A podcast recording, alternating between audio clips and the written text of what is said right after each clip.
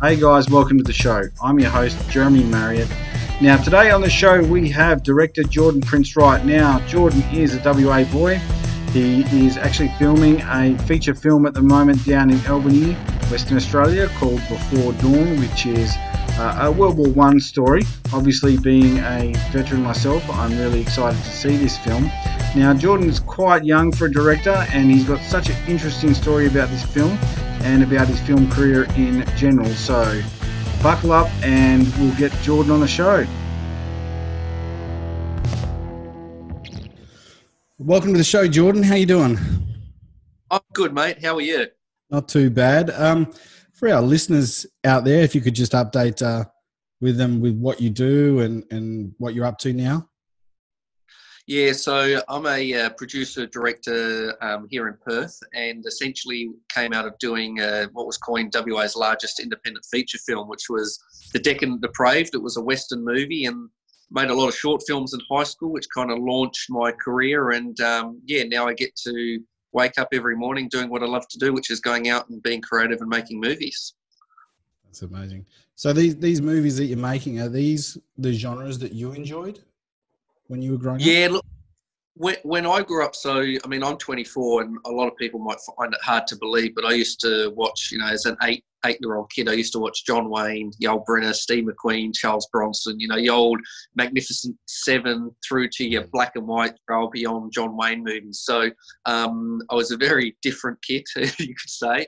But yeah, I, I really enjoyed the, um, I guess, the magic behind the old cinema and the way they pulled things off, the way they did it, and the fact that they didn't use a lot of CGI to um, essentially tell these stories on screen. So I was drawn to that as a kid, and I guess that's kind of where the passion started. And um, yeah, and then bit by bit, I mean, I, in year three, I used to run around at um, at lunchtime with a handy cam and like film fellow classmates reenacting, you know, scenes from a John Wayne film and um, yes, I've always really loved that old style of filmmaking, I guess. Mm-hmm. But at the end of the day, for me, it's the fact that if I can make a Western film, a war film, a true story, um, stories that need to be told, that's kind of where I'd, I'd like to go. Um, but yeah, look, at the end of the day, as long as I get to have some, you know, stuff blowing up in a movie, it's going to be good fun. Yeah, explosions are always always good. yeah. So you, from a very early age, then this was going to be your purpose, and you found. It yeah, look, I, I, was originally going into customs, um, which, uh, yeah, you know, my parents absolutely love because you know it's a government paying job. It comes mm-hmm. with a benefits that and um, yeah but i always had that passion for filmmaking that passion for storytelling and when I hit, uh, yeah, when I hit year eight in high school, went to Swan Christian, and um, the media teachers there said, no, no, you don't have to go to America. You can actually study that, you know, study film here in Western Australia. There's, mm-hmm. you know, WAAPA, um, ECU, the various other unis, etc. And um, overnight, that was it. You know, I was going to be a filmmaker. Went home, told my parents I was going into film. Um, you know, which was a bit of a shock for them at first. Um, you know, going from customs to filmmaking, which is a creative industry which uh, is not always stable at times mm-hmm. financially.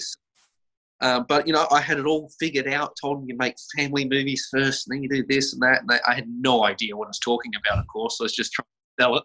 Um, and but yeah, it was overnight. That was it. I was going to be a filmmaker, and I made a couple short films. Which one of my friends said, I should enter into a few film festivals," and it started winning stuff like all around the world. Okay. And then the next one really launched it was Not Their Boots, which is when went over east. Um, Jack Thompson, for instance, uh, got to meet at Byron Bay and he gave me some mentorship and whatnot. And that's kind of then when it was like, yeah, this is, I'm in the right uh, industry. This is what I want to mm. do. And yeah, it just went nuts from there, really. Because that was a war, that was a war movie, also, wasn't it? Not their boots. Yeah, it was like a, it was very different in the way that I wanted to show the um, the Australian leaving for war, the Japanese leaving for war, the um, you know leaving for war. So it was all the fact that we've got all these um, youth, essentially the innocence of youth, but not a lot of I guess uh, high school films when they make war films they want to do you know all the shooting the guns and all that. And went, what about when they're actually leaving? What about the the family side of it and yeah. those sorts of things? War. So yeah i got i made that and apparently that was a very good move won a lot of awards with it which was great. Yeah the human story you know you wouldn't see that from from a young movie maker. You'd see all the action kind of stuff i guess yeah, and that's that kind of uh, yeah. When I, I mean, I was quite happy as well in the fact I submitted that for my uh, ATAR, my Year Twelve ATAR, mm-hmm. um, and my WACE, which was great. You know, as a Year Twelve, that was great, and I thought that was the peak. I got 100% media production, you know, and um, and essentially that's because I'm still waiting for someone to, you know, get 100% in their WACE and media as well, but mm-hmm. um, that hasn't happened Australia. um, but I thought that was the peak. I went, this is the peak. You know, I've done it. And yeah, and then went to Byron Bay. Um, they had the Young Australian Filmmaker Awards, and then it just went one like the Corona Fastnet Film Festival in Europe. So it just went nuts very quickly. And from that, I guess was then right. This is this is it. Now I can walk into uh, you know a company and say, look, this is a short film i have done. Here's a few other short films. Now I want to move on to making a feature, um, and that's where yeah, really. You know, I guess Decadent Depraved, feature film wise, launched my feature film career. Mm-hmm. But if we go back to of all the short films I did, I think it was Not Their Boots was the one that really kind of put me out there, put the name on the map. Um, state-wise anyway, or at least within, you know, uh, for sponsors and businesses and all that to notice me. Um, that was, I guess, the key point, the one that really uh, launched my, you know, launched my career, so to speak. And uh, I know you're filming down down south. What's the what's the movie you're doing down there? Yeah, so the film where I'm working on at the moment, so it's Before Dawn. Um, it's based on true events of West Australian Anzacs, and the Decadent Depraved, you know, came up with that idea. Um, wanted to do a western back in high school, but before that, um, I re- I did this school project and I got to read all these diary entries of the the 44th Battalion, uh, mm-hmm. the West Australian Battalion, and there was some of these events that I was reading, like it was just it was insane that we hadn't seen them on screen to the point that you know an audience would probably sit there and go, "Oh, that's you know over the top. They've just done that for the sake of you know the sake of filmmaking." And it's like, no, that actually happened. Yeah, you know, and so when I read these, and I even started speaking to some of my teachers about it, and even some of my friends talking about Jeff Monash and you know Polygon Wood, Menzins Ridge, which are some of Australia's greatest military victories, and they had no idea. Mm-hmm. And I'm going, well, that was then the the driving point for me to say, look, I, have got to tell this story. And ideally, I would have loved to have done that before the Decadent Depraved. But looking back at it now, I'm so glad I've done it this way around because Decadent Depraved was purely for us to, you know, say, look, this is what we can do with no money. It was never meant to go as big as it did or have the one year police and all that that was great because it means it's so much easier to pull this one off. But Before Dawn is now so so much bigger. The sets, so we are filming down in Esperance, mm-hmm. and you stand there and you look at say one of the sets, which is Menzins Ridge, and it's as far as the eye can see is just the western front. Um, we've got the Australian Trench, which has been built to scale. So you've got the front line, the second line, the reserve lines.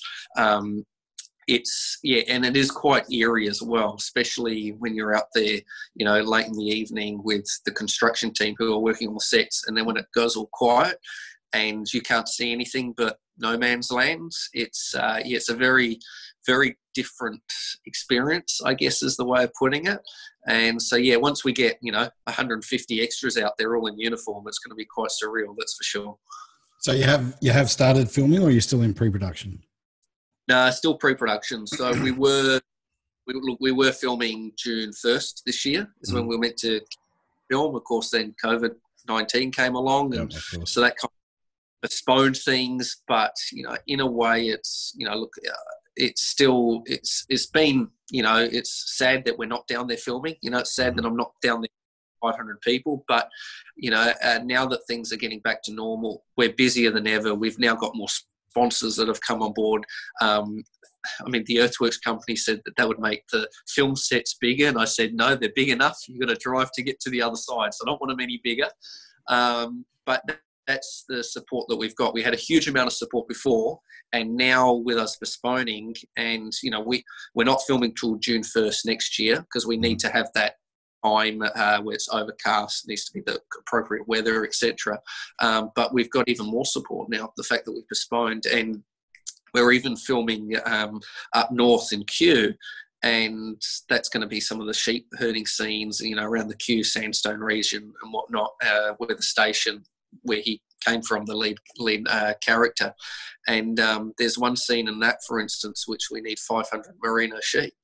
So we're yeah. taking 500 merino sheep up north to film in the because there's no sheep up there. So yeah, not um, I think they got rid of their sheep uh, like 50 years ago. Yeah, they did. They did. So, and you know, our film set that that scene's back in nine, 1910, that first scene uh, and whatnot. So we're going, well, we need the sheep, and there has to be merinos, mm-hmm. and there's not that merinos. Well, there's no sheep around the Midwest region whatsoever. Um, but uh, in saying that, the station that we came across is just like it's lo- like you've stepped back in time. They've got the old um, the sheep pens all made out of the tree wood, which is yeah. like hard as a rock, and it's just yeah, it was like we had built that set film, which we haven't. Um, but then the station, for instance, we're partly building that too. So there's a lot of a lot of set construction going into this film. That's, I mean, last week we had five kilometres of wood delivered to Esperance just for one of the sets. Hmm. so, yeah, we're talking, that's like this much. I think from my, my memory that uh, a lot of the troops left, left from Albany or Esperance. From, from yeah, they left.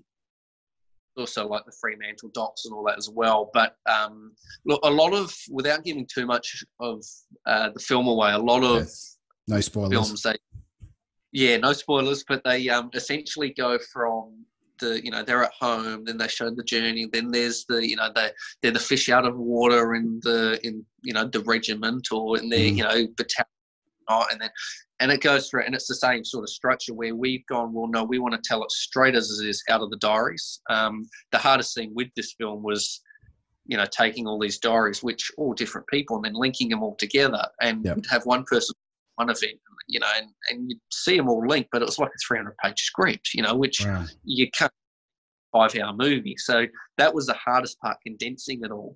But it, we wanted it like, well, no, this is just that career count. They left uh, the station, bang, they're at the front, and away we go. You know, it's the story of the man. It's not the um, we want it to be really realistic for people to kind of sit and go, well, that's actually what it was like. So there's going to be stuff which people, are, you know, audiences are going to sit there in some scenes and think that this is, you know, uh, we've created that for the purpose of storytelling, or that's mm-hmm. a bit, you know, pop or whatever. And it's not. It's exactly exactly how it happened, which is quite uh, scary at times as well. Did you um did you end up seeing the the Australian Danger Close movie about I, Vietnam? Yeah, I, I was really uh, fortunate to go to one of the critic screenings um, mm. here in Perth, and yeah, I really enjoyed that. So, um, yeah, you know, that's that was something which I had a different. Uh, I guess going in, I expected something, you know, more mainstream and different. Mm. Um, Me too. But no, I was pleasantly surprised. Yeah, I was. So, um, but I mean, Kriv is kind of, guess, one of my heroes, the director of that, you know, mm. because he's gone from Red Dog to then doing a war movie, you know, and that's what I think the director is that you have to be able to go from, you know, like Western, now I'm doing this war film. I've got two more things lined up after this, which is very different again. And I think some of the best directors out there are like Ron Howard, you know, who can mm. do various different things um, you know, as opposed to just always doing the same thing all the time. So, and, and that's where an audience, you know, you really bring in different audiences, or you have your same audience rocking out because they don't know what to expect with yeah. this new film they want. Hmm. One thing I, I, have really enjoyed seeing is, is with the Australian film is how uh, how the Australian public just gets behind any Australian film. Like I know on Danger Close, there were guys up there that were all ex-army volunteers that built all the sets you know, and from seeing the support you've been getting from the articles I've read in the paper about businesses getting on board and stuff like that, I'm really amazed. Have you, have you found that to be shocking, like how much support you've got?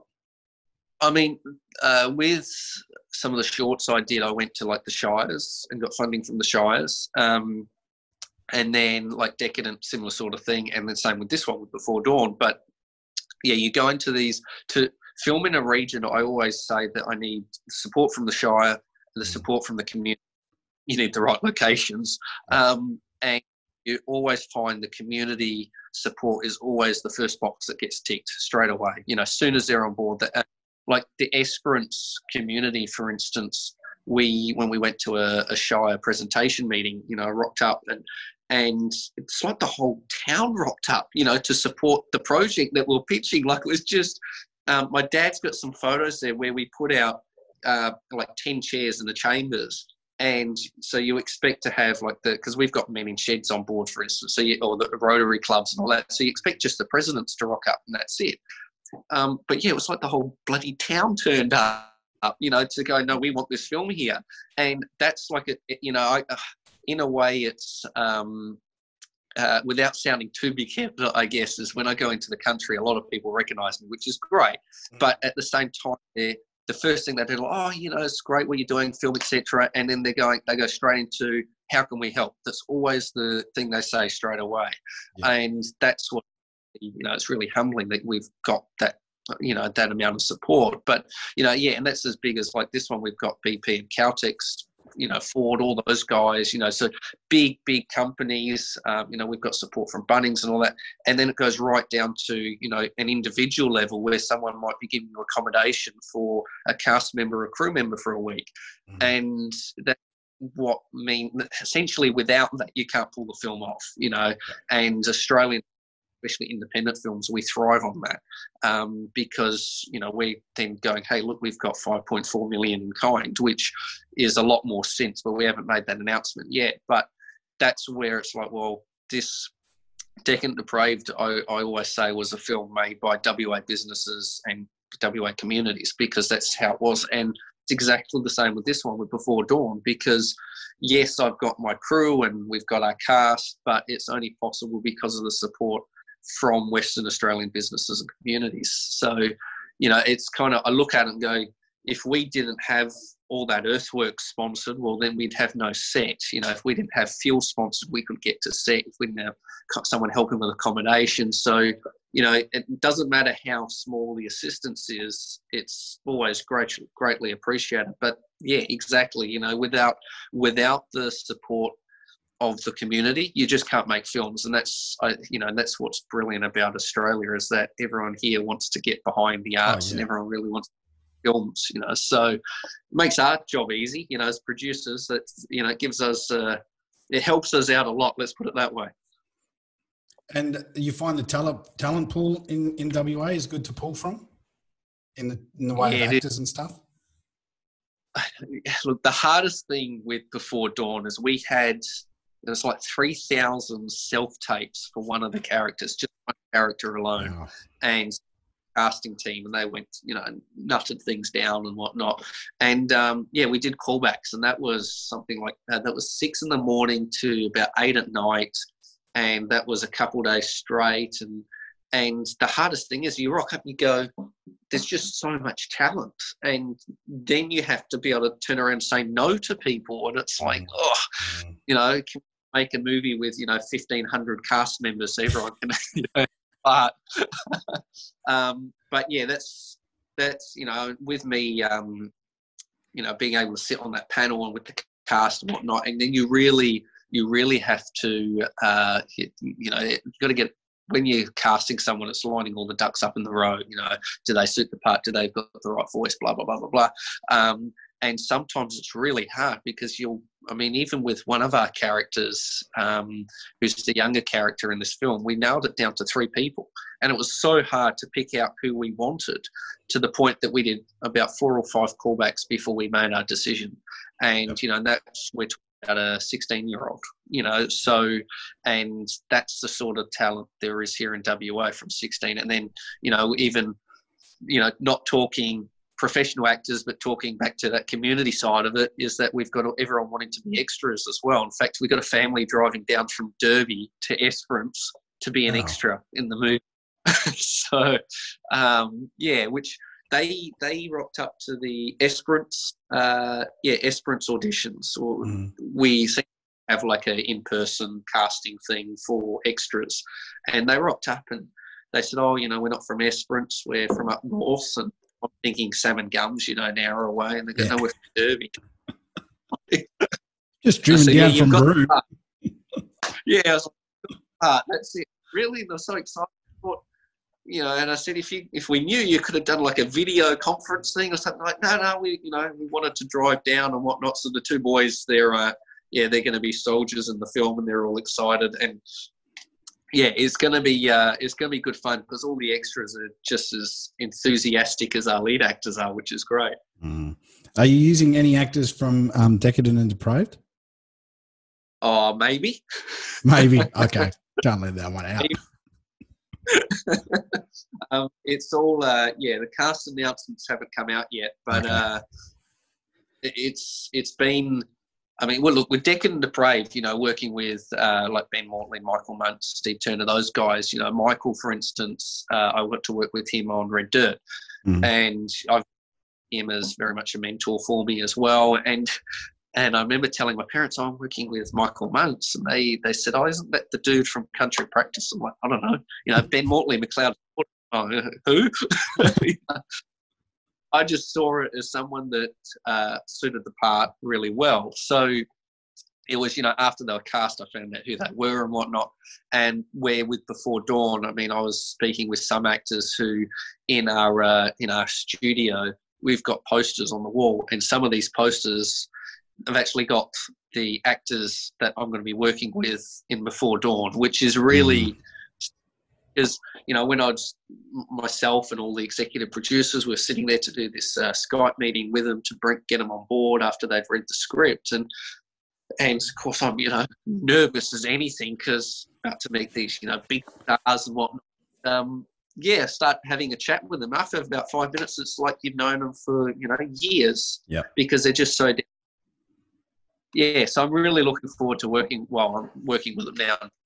Actually, getting on set is going to be uh, a lot of fun, and it's going to be a bit of a you know, be pinching myself. That's for sure.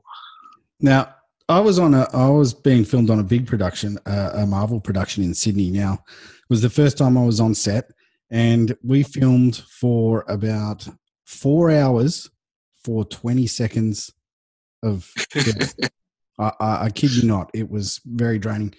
Do you find that on your production as well that it's taking when you film you, you got you've got that time? Yeah, look, I mean, it's, I mean, the sheep herding scene. You know, we're going to be filming a week of that, and that's going to be two minutes on screen. Um, but a week of filming. It's not necessarily a week of filming, but it's a week of getting sheep there. It's you know getting them off. It's the producing side of it. I mean, this whole film will be filming about eight weeks, which is really really quick. But because of the way we're filming it and the style and everything, we've actually that's benefiting with the schedule. So it's a tricky, you know, every project's different. Um, you look at Decadent Depraved, you know, we were filming that over a couple months, and that's because we were traveling hours and hours to get out somewhere. We'd film for two weeks, come back hours again. So, you know, it, it is that case that then sometimes you'll film for three minutes, and that exact three minutes is what you see on screen. So there's never an exact um, you know, with if anything, with Before Dawn, because I'm very much the old school, you know, filmmaking. As I mentioned, I like, you know, proper pyrotechnics, no CGI. Yep. You know, so one of the scenes of Polygon Wood, which we've recently just done a press release on, is that I tried the pyrotechnics of the creeping barrage, which is just essentially just bomb after bomb going up the hill towards the um, enemy lines, and the pyrotechnics just weren't doing it they just mm. didn't look right. So we called up Dynamic Drill and Blasting and a few people that I knew and whatnot, and we're going to actually do it with the proper explosives. Um, you know, so all you know above board and everything, but being able to do it with the proper explosives, we did a test and I got to see one go off. And we're going to have 37 of these explosives minimum going up the hill. Mm. So it's about 20 explosives will go up in 10 seconds. Um, but that's the preparation, the paperwork, you know, mm-hmm. for the sake of this five second shot on screen. Um, that would be easy three, four months just of paperwork we've been dealing wow. with, dealing with different people in that department, um, you know, mines and all that. So it's really, uh, it's pretty full on for that. And then you'll go to another scene which you'll look at and go, well, that's you know the scene where they're running across as a big battle and all that, and that mm. that's less pre-production because it's just pyrotechnics and blocking out where actors are running. So there's no real rule rule of thumb for it. It's just uh, making sure you've got a lot of time to prep, especially on a production like this. You know, it's it's um, yeah, e- extra time has been very very much welcomed. Mm. When I was in the army, all we had to do was get on the radio and make sure there were no aeroplanes above us when we were we were blowing stuff up. You know, I was like, "Yep, sky's clear. Set it off." You know.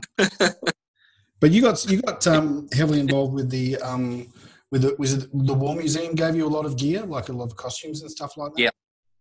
Yeah, well, uh, Val, who was there when I was doing Not Their Boots, um, she essentially gave me the stuff, all the uniforms and that sort of thing. And then, uh, you know, and then uh, Mum was also my first costume designer, so things like the the uh, Nazi Germany patches and the shirts and all that. We she gave me hair making that, you know. So, um, so some of the actual, costumes were genuine, genuine World War One uniforms. The one, in fact, the one that uh, the character wears um, in Not Their Boots, that's the genuine World War One uniform, or 100 percent, you know, was used wow. in World War One, except.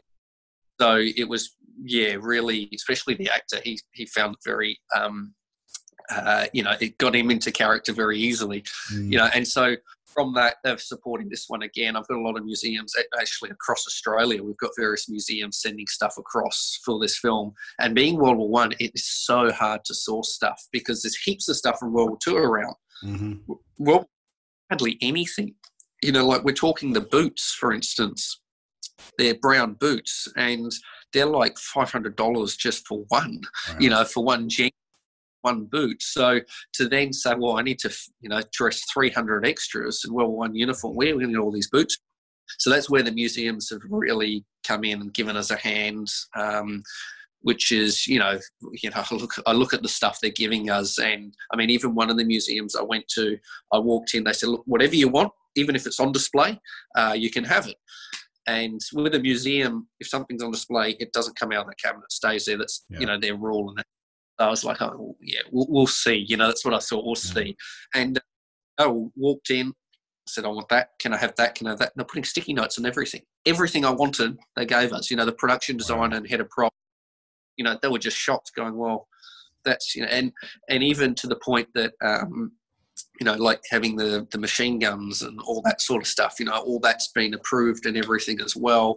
And I think the reason why so many people have got behind it in all different areas, you know, government to private sectors, is because it's an Anzac story. Everyone's going, well, we have to do what we have to do. If mm. it takes more paper, takes more paperwork because this is an Anzac story. You know, we want to get this story on screen. So, which has been great. It really has, you know, to be able to then go, yeah, I, I want that machine gun on set and we get it. so, yeah. Uh, but it's like um, there's some things they won't let me do still, though. I mean, I want to push the button when the explosives go off, but I can't do that. Apparently, the insurance doesn't push the button. All you need to know is this. That's it. Exactly. Exactly, but apparently the crew don't trust me enough. Just maybe press it early. Just give everyone yeah. a bit of a shock. Yeah, I might get too excited and they'll go, we didn't, you know, you pressed it, we didn't hit record yet. I like out of Tropic Thunder where they let the big bang go and no one's ready. Exactly. Yeah. yeah. So, or the cast, the cast turned around to me and said, "Well, we don't want you pushing the buttons on the pyrotechnics because if we've stuffed our lines up in the previous scene, you'll be going, oops, oops, you know. Sorry. yep. so yeah, but anyhow, that's that's the thing, you know. Like I was saying, the cast they're a good laugh. Um, but yeah, but no, they won't let me push the buttons, unfortunately. On a big on a big production like this, do you have um, do you have a few ADs under you? Yeah, so I've got a first assistant director, second assistant director, third third assistant director, and I've got a PA. Um, so they all do their own stuff. Mm-hmm. Um, like the AD's been working at readjusting the schedule, which um, you know I look at that and I'm so glad I'm not doing it because it's just a nightmare. Um, but yeah, I mean, first AD, you know, for those that don't know, keeps the he's essentially in charge on the on the on set. He keeps the project rolling. Um, they are the ones that make your movie. You know, they're the ones that go right. This done today, and they get it done. Um, and then yeah, and then I got the second, third AD, and then like a PA um, is always brilliant because if I'm you know third AD is dealing with all the extras, but if I want something particular from one extra and the third AD's on the other side of the PA, you can run out. Um, you know, and they can do it. And all our extras are going to have numbers and everything like that yeah. too. So it's you know, there's um, even the, for instance, the farmer who's giving, well, one of the farmers giving us our property, uh, giving the property to us for our set. Um, he's reckon he's like it's such a huge eye opener. He goes, and I said, yeah, until someone's mm. involved or on set or you know lives with a producer, you know, knows a producer, um, no one's got no one has any idea what it takes to make off a movie until they've actually seen it. Um, you know, people sit there and they watch two hours and they go, "Oh yeah, that was great," blah blah blah blah blah, and yeah, that, and then you they kind of go, "Oh, that was cool how they did that." Cool, and then you then when you turn around and go, "Well, see, you know that one scene that took us a month to do because of this, this, this, this, this, this, no paperwork, this and that," and it's just like, you know, they that people just don't realise sometimes, um, which is what's great about having all the community involved because word's getting out about how big this, you know, before dawn is and how much is involved in it as well. So yeah. yeah. Being an extra ruined movies for me now because now I sit back and I look at stuff and go, wow, they would have moved camera on that scene and it would have taken ages to get that done. um, yeah, I, yeah, it's like uh, it's like when we were shooting the rain scenes on Decadent. I didn't envy those. Yeah, you know, them act, because yeah, Michael and Ben, poor Michael and Ben, minus five degrees. We had a rain machine. Water was hitting the ground at 3 a.m. in the morning. It was turning to ice. Like it was just terrible. But then you sit there in cinema, it looks great, oh, yeah. and it's on screen for. So that was seven nights in minus five degrees filming. Mm. You know, etc. And you go, yeah, we froze our nuts off that night, you know. But that's that's what we do. You know, we love what we do, and as long as it looks good on screen, that's all that matters. Um, I, I, I heard something. Uh, I was at the Perth Film School and I was talking to a couple of young actors, and they they asked me to ask you um, if what above the line and below the line means when they're on set, because a couple have been actors and they've heard that being said. Yeah, it refers to like your crew and your cast and and your producers. So if you're talking, you know, because I'm I make movies more independent, it also means that I don't have to worry about the above the line, below the line stuff. Um, but it's essentially to do with the pay grade, you know, and to do with who who gets paid. Um, so like you're below the line being the crew, you're above the line, which is all to do with um, you know all your costings on set that sort of stuff as well um, where if you're if because if you had some like government funding that's mm. how they do the but if you're making a film independently well then you do your own structure yourself so um, I've been very lucky that I haven't had to worry about the above the line, below the line um, stuff in the past, um, which is great because there's even things like producer offsets. You know, we get get tax returns and this and that, GST returns and all that, um, and that's bonus with you know independent filmmaking is that we haven't necessarily had to indulge in that too much, um, which is great. Um, but yeah, look, at the end of the day, it really comes down to uh, what type of film you're going into. Because like the project I'm on um, after the, after Before Dawn, that's government funded, so that will then follow all the above the line, below the line, producers offset, blah blah blah blah. Oh, okay. um, that I won't have to get involved in that because it's that's really when you you all your tax and all that comes into it becomes a big headache. So um, yeah, yeah, that answer the question somewhat? I, I think so. It'll be something that the aspiring actors well, need to worry about. They'll be like, it's about tax stuff. They'll be like, oh, we don't need to know. Yeah, I mean, is you can see in my face, I'm ready to fall asleep.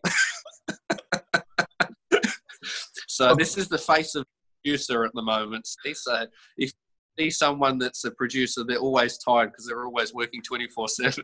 Yeah, yeah. Um, I think we're just about out of time, but if people want to um, follow what's going on with you or, or, or anything else, or donate or try and, where can they go? Okay, so my marketing team have a Facebook page, uh, Before Dawn World War One Film. Um, so you can uh, like that, follow that. There's the Decadent and Depraved Facebook page. Otherwise, you've also got the Prince Wright Productions Facebook page. I think the best moment to be following would be the Before Dawn World War One film uh, Facebook page, and then there is a website which is princestrikeproductions.com, um, and then you know, and there's a few people that I've spoken to who aren't uh, internet savvy, uh, you know, or Facebook savvy, and I say to them, I go, well, just Google Prince Strike or just Google my name and you'll see everything come up and you can click on the links and follow it that way. Um, so yeah, but you know, at the end of the day, if, if someone wants to get in contact, you know, if if they contact through the Facebook page, it'll go through to the appropriate marketing team. Um, but then, you know, even now, I have people contacting me direct over Facebook, and you know, it may take me a couple of days to get back to you, but I will get back to you. Um, you know, because I get a few messages and whatnot. But I really do enjoy that one-on-one sort of chat. You know, even with the press, I had some press once. They couldn't believe that they were speaking to me direct and all this, and I thought, I'm not Steven Spielberg. You know, just yeah. message me. Um, but yeah, look, that's the best thing to do is follow on the Facebook pages and uh, keep up to date that way. No worries, and I'll put all the links in the uh, in the podcast notes anyway. Well, thanks for your time, Jordan, and uh, we will be no. waiting for the film to come out. Yes, yes. Stay tuned. Stay tuned. All right. See you, mate. See ya.